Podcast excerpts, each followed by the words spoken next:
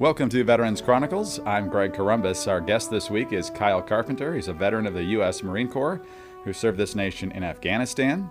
He is a recipient of the Medal of Honor, and he is also the author of the new book, You Are Worth It Building a Life Worth Fighting For. Kyle, thank you very much for being here. Thanks for having me. I appreciate it. Well, I know from reading your book that you moved around quite a bit as a kid, but uh, where do you consider home? South Carolina's home. I need to take the opportunity, though, to say I was born in Mississippi.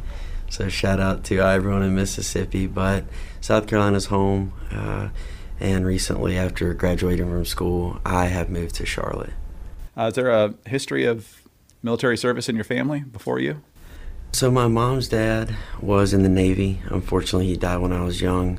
But other than him, just me figuring out the life of service in the military you know, on my own, but uh, it's been an amazing journey. One of the things I read in your book was the, the tension, especially not too long after 9 11, of go to college or join the service. You really felt the calling, and it was, it was a tough decision for your family, and you even went to college briefly. Uh, talk about how you wrestled with that decision, and ultimately, you just felt like you had to join the service. Yeah, so I've always been scared of regret. I knew college was always going to be there, so while feeling this calling to join the military, I didn't want to not do that and wake up one day and regret having missed that opportunity. So I don't think anyone knows exactly what they're getting into with a life of service and, and really a life of many unknowns. But I'm thankful I made the decision I did. I would absolutely do it again. And um, yeah, I wanted to do something that was of a greater purpose and bigger than myself or any one individual. Why did you pick the Marine Corps? Uh, I picked the Marine Corps, and you know, to help my parents understand that I was trying to be respectful of them. I went to many different recruiters, all of the branches. At the end of the day, I joined the Marine Corps because I wanted. I had always welcomed challenge growing up, whether blowing bubbles with gum, sitting in the recliner with my dad, or on the football field in high school. Just always with myself, always trying to get faster, stronger, better. And so when I thought about the Marine Corps, I wanted something that would push me to and hopefully beyond those limits that I knew. And with that, do something that really made me look deep down inside myself you know, to make it that next step or push through whatever is in my way. So, safe to say, I, I believe that the Marine Corps would do that, and it did. Right from the start, right? I mean, yeah. Parris Island, you talk about it in the book of coming onto the island, and, and, and, once you were in the camp or something, they blindfolded you so you didn't know how to get out, and it's that, yeah, driving up to the gate, put yeah. your head down in between your legs, so if and when you go crazy or try to run away, you don't know the one and only little windy road on and off the island to uh, to escape through the swamps. I guess you could say. What was your moment of being broken, as they say there? You talk about it in the book. And you're talking about boot camp. Yeah. Yeah. It was a simple foot drill movement, but it was towards the end of boot camp. I had, thankfully, been a squad leader for most of boot camp except for about the first week you know, like everyone, you know, everyone breaks. I, I think, and and then also maybe punished isn't the right word, but suffering even more if you're a squad leader because anytime someone in your squad messes up, you share the punishment with them. So I think just after 10, 11 weeks of that, you know, if it was just me out there going through that over and over because I kept messing it up, I think it would have been a different story. But uh, even that simple foot drill movement, I messed that up as a squad leader at the very front of the squad. And then the rest of my squad suffered for it. And we all got off step. And so it wasn't just my mistake now. And it was a, a good lesson. And as simple as it was, it made me realize that even the smallest of things affects all of the Marines around you. And so, yeah, I don't. I broke kind of in that moment, and I was just so not only hot in the middle of summer on Parris Island and getting eaten alive by bugs, uh, but just messing it up over and over. Just in a frustrated type of way. So it wasn't too long after that. It was the summer of 2010. You get deployed to Afghanistan. Correct. And you're in the 2 9, so 2nd Marine Division. And you go to Helmand Province. What's your first impression of the place? Before we even touched down, I vividly remember we were in the back of MH 53 Marine helicopter Super Stallion. And the back was open. I mean, we were on the last leg, day number 10 of our journey from the States to our small patrol base outpost that we were going to be living and operating for that deployment. And so, being in that environment, the back is open, you have a door gunner. I remember looking back and seeing the door gunner and looking out of the back of that helicopter. And two things were so surreal that I, it still doesn't even feel real thinking about it and talking about it. But I remember looking out and seeing just patches in different shades of brown and green and farmland. And I remember thinking, am I going to step on an IED in that field? Or am I going to bleed out in that canal? And it wasn't a scared thought. It was just, wow, after, depending on how you look at it, my entire life leading up to this moment, my, you know, year to year and a half of training before. And so it was kind of actually happening. And we were really in Afghanistan. And the second piece was the crew chief, who a crew chief rides in the back of the helicopter. He's obviously part of the crew, but he communicates with the pilots, makes sure everyone's buckled in. And uh, at this point, we had been going through bases. We hadn't touched down, you know, really outside of friendly lines or any bases yet, and so we didn't have ammunition. As I'm looking out the back, I'm interrupted by this crew chief handing me belts of ammo for my saw. And at 20 years old, saying, "Hey, you know, we're probably going to take contact before we even touch down. I'm thinking, like, this is so surreal. But that really set the tone for the entire deployment. Obviously, I survived for four months out of our seven month deployment. But for that four months, uh, we were living primitively. You know, the first two months or so we were there, slept on the ground, no showers for the entire deployment. And every single day from sunup to sundown was a fight for survival. And it was never a matter of, uh, wonder if we're going to get shot at today. It was a matter of when. And uh, every single day from sunup to sundown was, was a fight. We'll talk about, obviously, the day that changed your life in, in a moment. But even before that, there's a gripping incident where you come under fire and you actually get shot, but somehow the bullet bounces off of you and you're basically left with only a bruise. But uh, some of your other uh, teammates weren't so lucky. Yeah, absolutely, and and unfortunately, but yeah, it was our very first patrol, and you work down leadership wise. So we had been in country for four or five days at this point. But when you get there, you send out your platoon sergeant and you're most likely a lieutenant, a platoon commander.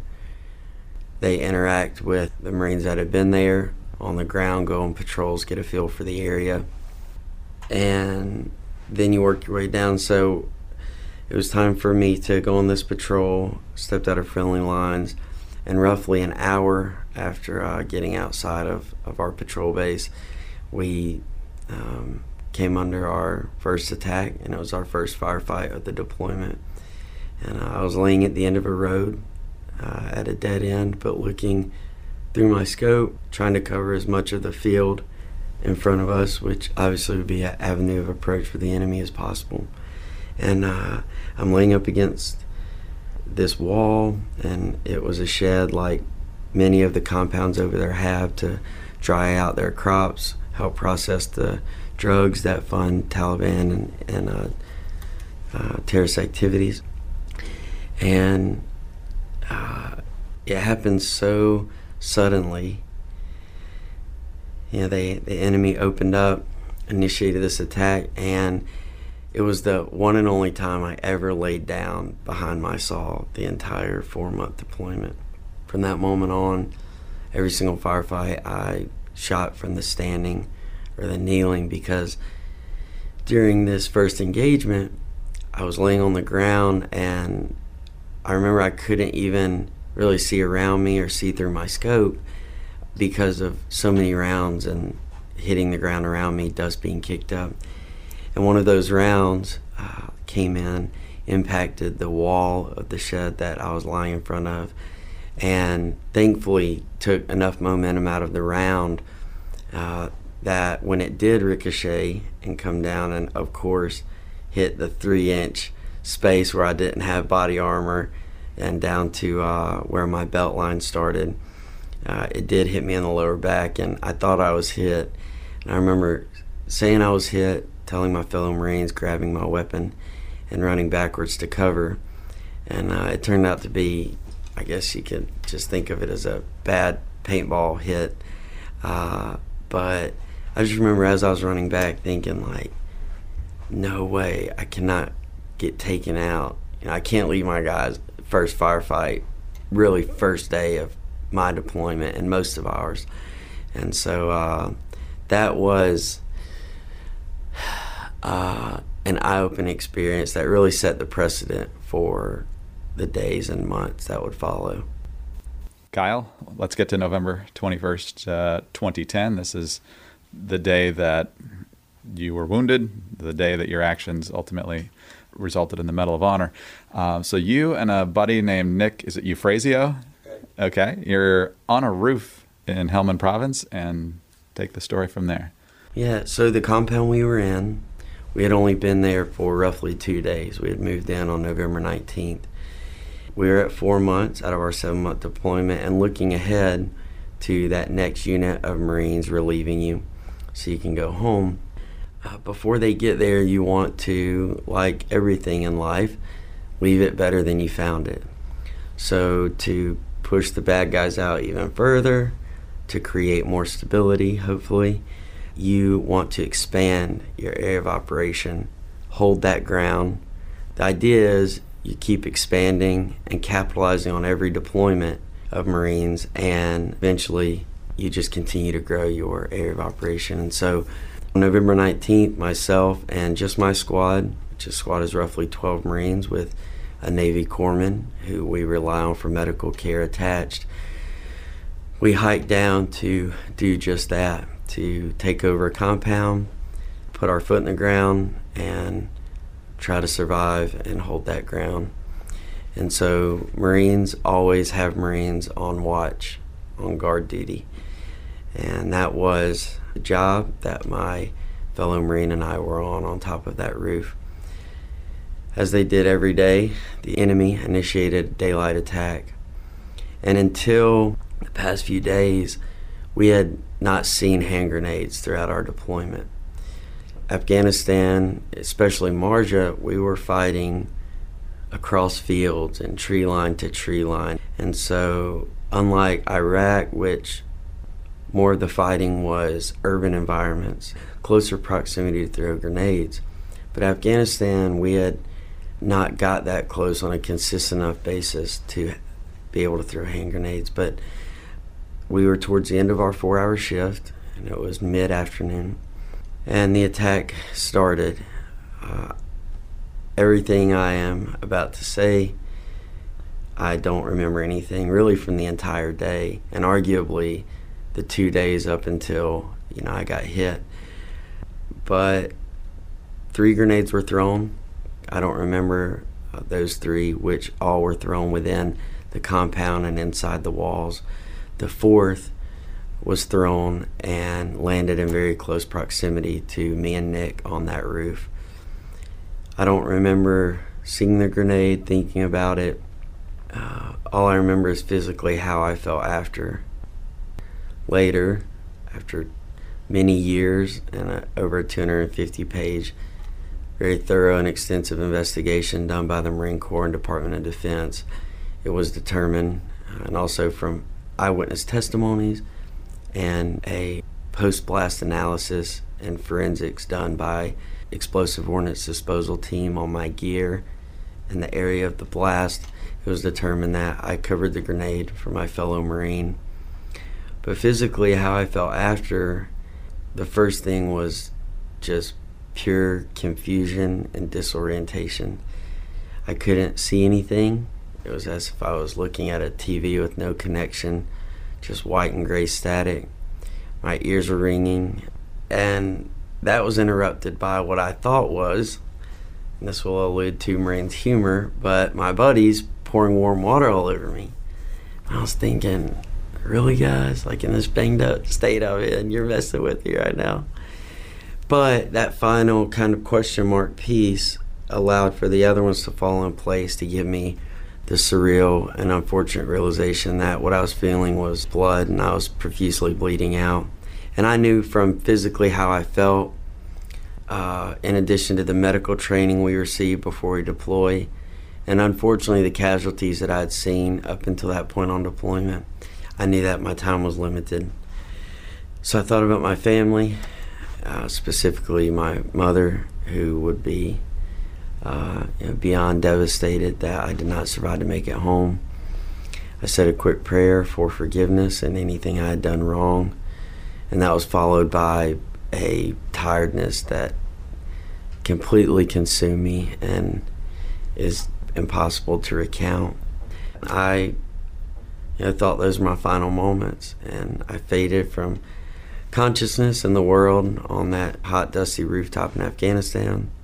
And I woke up roughly five weeks later, and my first sight was slowly opening the only eye I had left to Christmas stockings that my mom had hung on my hospital room wall, decorating my room for Christmas with snow outside on my window. And I had no idea where I was, but waking up on the other side of the world at Walter Reed really was the start of my journey. Now, there was many journeys that helped keep me alive and helped me get to where I am today before I even woke up. But that started my journey and my three-year recovery at Walter Reed, and really my journey of figuring out this new life and body that I have been dealt, and um, how to reclaim it and make the most of it. Our guest in studio is Kyle Carpenter, U.S. Marine Corps veteran of Afghanistan, recipient of the Medal of Honor. His new book is You Are Worth It Building a Life Worth Fighting For. And Kyle, I could talk to you about your story for hours, and unfortunately, we don't have that much time. But you talk in the book about this amazing series of miracles shortly after you're injured, starting with the excellent work of the medic, and then the fact that there just happened to be a medevac chopper nearby. And the one that absolutely staggers the mind is that the Navy corpsman was trying to help you by giving you his last little thing of morphine, and it didn't work, but that ended up being a huge plus. Explain what happened there. Yeah, you're correct. A, a domino of miracles. It's almost too crazy to comprehend how everything happened from that medevac with one space for a casualty on it already en route to the hospital and they just happened to be flying by. My medevac arrived in 12 minutes, a second miracle. But as we were waiting on that, my legs, the small amount of tissue damage they had, were not a priority. But my buddies, from what they told me, they just kind of had the thought of, hey, it couldn't hurt. Might as well wrap away. So they wrapped my legs. And Doc Friend went to go give me his last morphine shot. We only had one left because of the amount of casualties we had had up until that point on deployment. He went to go uh, administer that last morphine shot, and the very small and fragile needle caught that combat gauze on my leg, and it bent it, and he wasn't uh, able to administer it. And not only did we learn that I had to be resuscitated three times, but when I arrived at the combat trauma hospital, I was labeled PEA, which is pulseless electrical activity. And uh, they told me that if I would have received any morphine, that it would have depressed my respiratory system to the point of being unrecoverable. And so that is one of many over not only those first few weeks, but over the course of my three year recovery and really my nine years of a journey since then. And I'm thankful that I was able to write this book for many reasons, but one of those being to thoroughly and appropriately explain not only my appreciation for everyone that helped keep me alive, but how all of the pieces and parts fell together perfectly like those dominoes to for the most part keep me in one piece and and um, you know get me back here seven days later. All those prayers from your hometown were definitely answered. Oh they, they played a part for sure. And then you talk about all the surgeries you went through in afghanistan. And then i think the one that really make a lot of readers emotional is when you're flying from Landstuhl back to the United States, and there was a mom who was with her son on board, and you happened to be on there too. And what happened? So the lady's name is Jennifer Miller, and her son Ryan Craig was on a deployment to Afghanistan, and unfortunately uh, was shot in the head.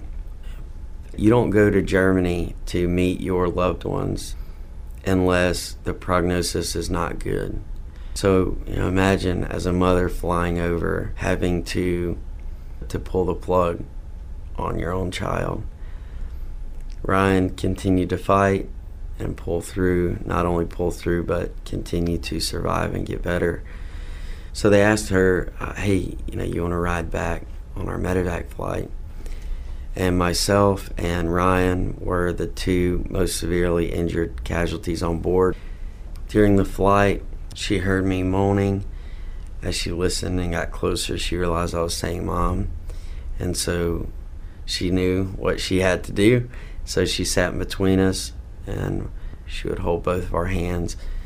If they were working on Ryan, she would give me attention and vice versa. But yeah, a story that's still almost too powerful for words, but I'm thankful that I could share that with people. You know, just because we survive off the battlefield. You know, it's a long, dark, scary, and painful journey at times, and it's not just us going through it. It's military families and and our loved ones who stay by the bed and hold our hands. You know, Ryan is not only a great dude, but his mom Jennifer, she's amazing. And actually, throughout this book writing process, I was able to track down my medevac crew, and I was able to go back to Landstuhl in Germany and speak to the staff there and tell them thank you. Most of whom were not there when we came through, but you know they always receive the worst of the worst and do everything they can to keep us alive. And uh, it just so happened that after nine years, well, eight years at the time of being asked every year by a nonprofit group, hey, do you want to go back? visit Landstuhl, and we both had the time and agreed. And myself, my mom, Ryan, and Jennifer all got to uh, walk the halls of Landstuhl in the ICU where they saved us. So it was amazing to say the least. You have an amazing family, and I encourage people to pick up the book for that, among many other reasons. So it was really at Walter Reed, I'm guessing, then that you fully understood the extent of your injuries. Still not knowing what happened. Exactly. Yeah, waking up to a long list of uh, injuries and things that had been altered during those five weeks that I was unconscious. How many surgeries did you end up undergoing? Me and mom lost the battle of trying to keep count, but if I had to guess, I would say uh, roughly 40. And a lot of them had to do with the jaw, correct? Yeah, facial reconstruction and surgeries and reconstruction by my oral maxillofacial team.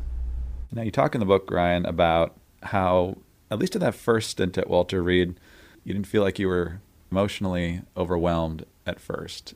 But when you got home, talk about how the stress of that ultimately uh, affected you. Yeah, so coming home after being in that stable, calm hospital environment to your neighborhood's field, cameras are going off everywhere, and also for people listening that are like, why was he home so early on in his recovery? At that time in early 2011, there was so many casualties, unfortunately, coming back that Walter Reed was so full. I remember at one point they were putting patients in the hallway.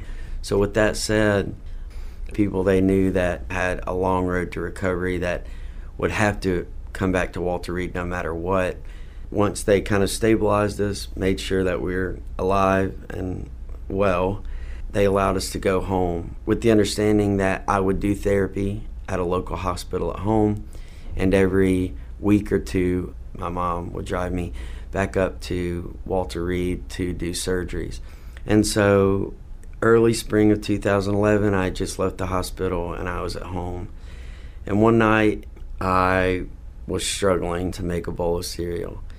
It was probably a half gallon jug of milk, but it was so heavy. My face, I couldn't feel it. One, because of the nerve damage. Two, the grenade blew most of my teeth out. And so, all around, just a struggle. I finally get the bowl of cereal made, and I'm sitting at the kitchen counter, and uh, it wasn't the the struggle of making that bowl of cereal, or I wasn't in pain or anything like that that made me break. But the main component, I I think, was I had tried to stay so strong and like thumbs up all day, every day, because the hardest part of my recovery was the burden of knowing that my parents were suffering through my recovery with me. And, you know, I know their parents, they love me. They reassured me every day that it was their honor to take care of me and, and, and get me better. But it's still hard to know that your parents are really struggling, really see me suffering every single second of every day that I was awake. And so, uh, in that moment, with milk going all over my face, I broke and uh, it was by far my lowest point and i was crying and mom came into the kitchen. She rightfully so thought i was in pain. Immediately gave me a hug asking me what's wrong and i just asked her who's ever to love me again? And uh, it was a very tough moment but one that i'm thankful for because i realized that it's okay to take your time with your unique struggle and to have those breakdown moments. But I'm thankful that you know minutes later I realized anytime you're presented an opportunity, you really only have two options. I could have chose, which I'm thankful I did, to get up and take that small step.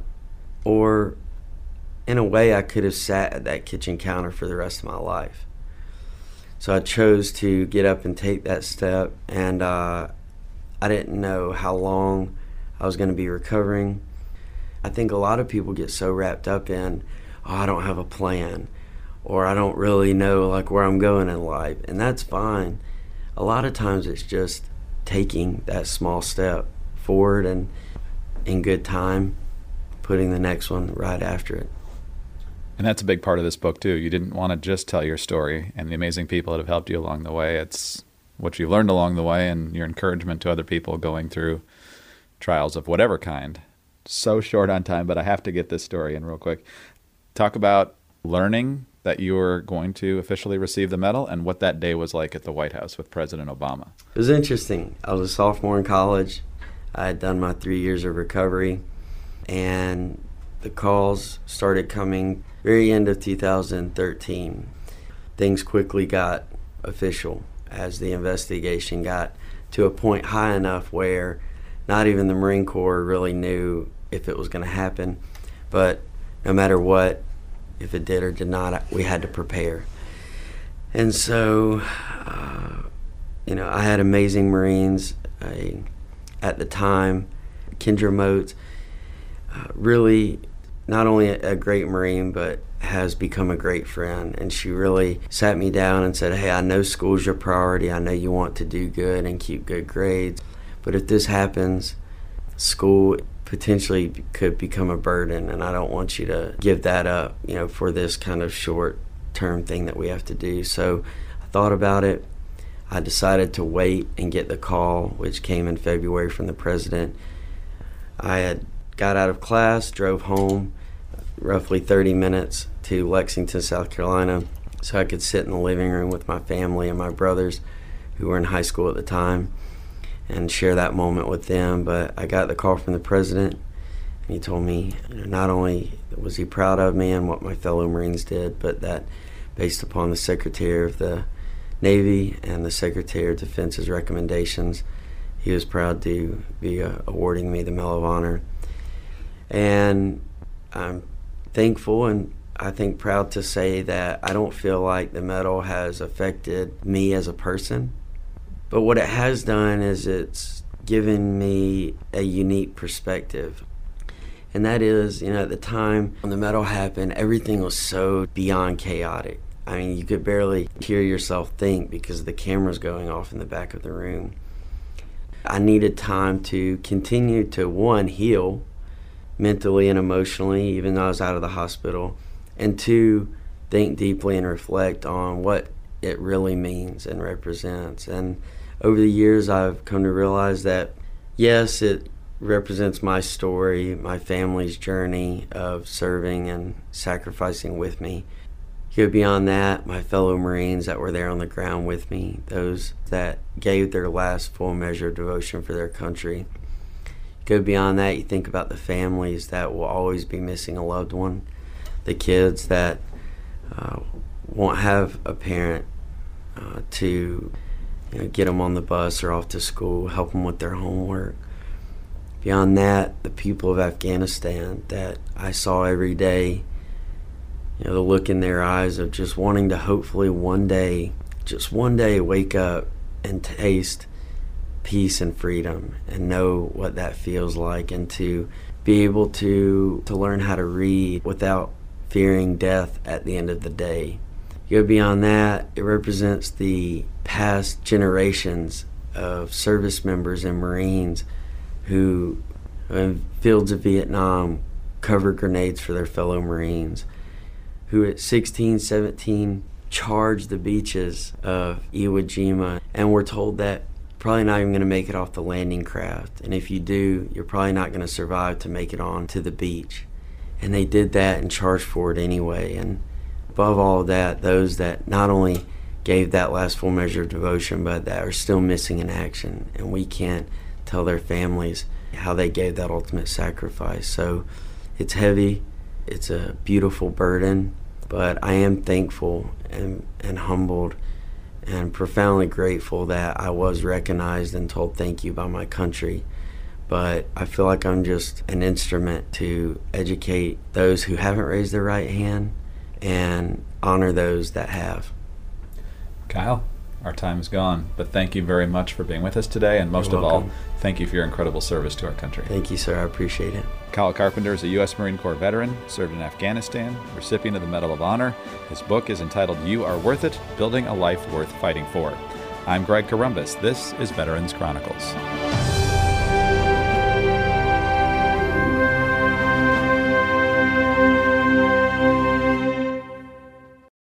As humans, we're naturally driven by the search for better. But when it comes to hiring, the best way to search for a candidate isn't to search at all. Don't search, match with Indeed. When I was looking to hire someone, it was so slow and overwhelming. I wish I had used Indeed. If you need to hire, you need Indeed. Indeed is your matching and hiring platform with over 350 million global monthly visitors, according to Indeed data, and a matching engine that helps you find quality candidates fast. Ditch the busy work. Use Indeed for scheduling, screening, and messaging so you can connect with candidates faster. And Indeed doesn't just help you hire faster. 93% of employers agree Indeed delivers the highest quality matches compared to other job sites, according to a recent Indeed survey. And listeners of this show will get a $75 sponsored job credit to get your jobs more visibility at Indeed.com slash podcast. That's Indeed.com slash podcast. Terms and conditions apply. As humans, we're naturally driven by the search for better. But when it comes to hiring, the best way to search for a candidate isn't to search at all. Don't search, match with Indeed. When I was looking to hire someone, it was so slow and overwhelming.